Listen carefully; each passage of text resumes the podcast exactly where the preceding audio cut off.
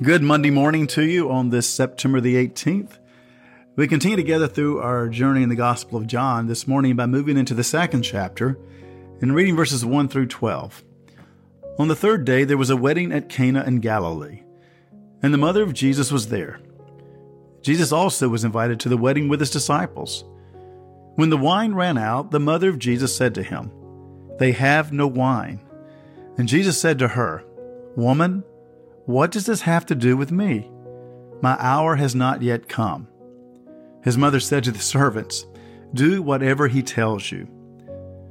Now there were six stone water jars there for the Jewish rites of purification, each holding twenty or thirty gallons. He said to the servants, Fill the jars with water. And they filled them up to the brim. He said to them, Now draw some out and take it to the master of the feast. And so they took it. When the master of the feast tasted the water now become wine, and did not know where it came from, though the servants who had drawn the water knew, the master of the feast called the bridegroom and said to him, Everyone serves the good wine first, and when people have drunk freely, then the poor wine. But you've kept the good wine until now. This is the first of his signs. Jesus did at Cana in Galilee and manifested his glory, and his disciples believed in him. After this, he went down to Capernaum with his mother and his brothers and his disciples, and they stayed there for a few days. John includes this story not found in the other Gospels. Whereas in the other Gospels, Jesus uses the wedding festivities as illustrations in his teachings, here in John's Gospel, Jesus and his disciples actually attend a wedding. In a culture where shame and honor drove behavior and determined reputations, the wedding host was about to experience tremendous shame for running out of wine. But John's purpose for including the story was not to show Jesus' concern or his compassion for the wedding host. Yes, he probably would have concern and compassion, but that's not the reason for the story. You see, John places this story as the first sign recorded in his gospel. Whereas we want to call it a miracle, John gives it more importance by calling it a sign. You see, it's not an event that ends in itself, but it's an event that, that actually has greater meaning and points to something beyond the event or beyond the miracle itself.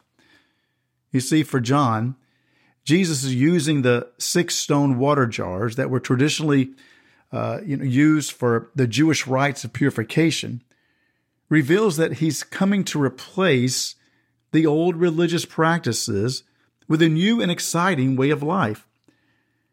You see, what John is really revealing here is that Jesus is the new wine.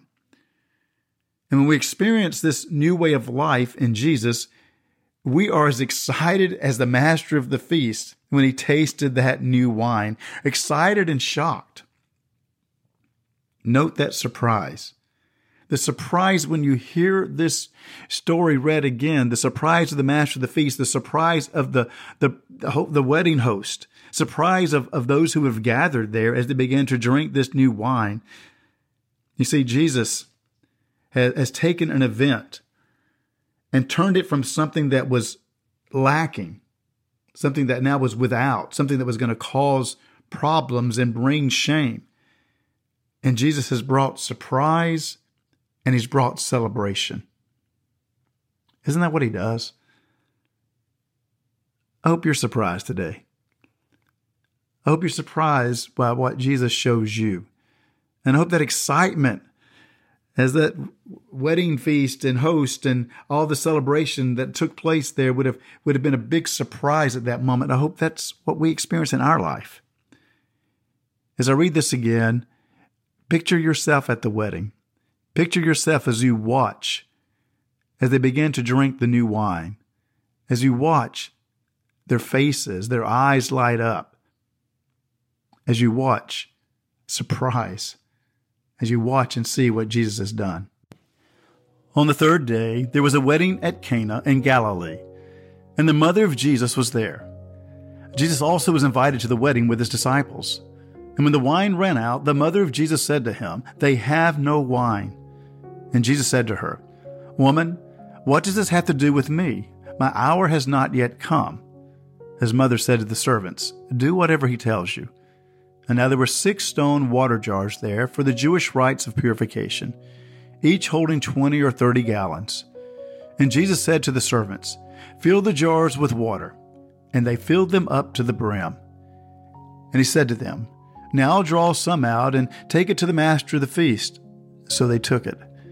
And when the master of the feast tasted the water, now become wine, and did not know where it came from, though the servants who had drawn the water knew, the master of the feast called the bridegroom and said to him, Everyone serves the good wine first, and when people have drunk freely, then the poor wine. But you've kept the good wine until now. This is the first of his signs Jesus did at Cana in Galilee, and manifested his glory, and his disciples believed in him. O God of surprise, we thank you for this word. We thank you for Jesus. We thank you for new wine. And we thank you for that invitation. Invitation to drink of that wine, to drink fully, to experience life fully through Jesus Christ. Help us to see surprise today. In Jesus' name, amen.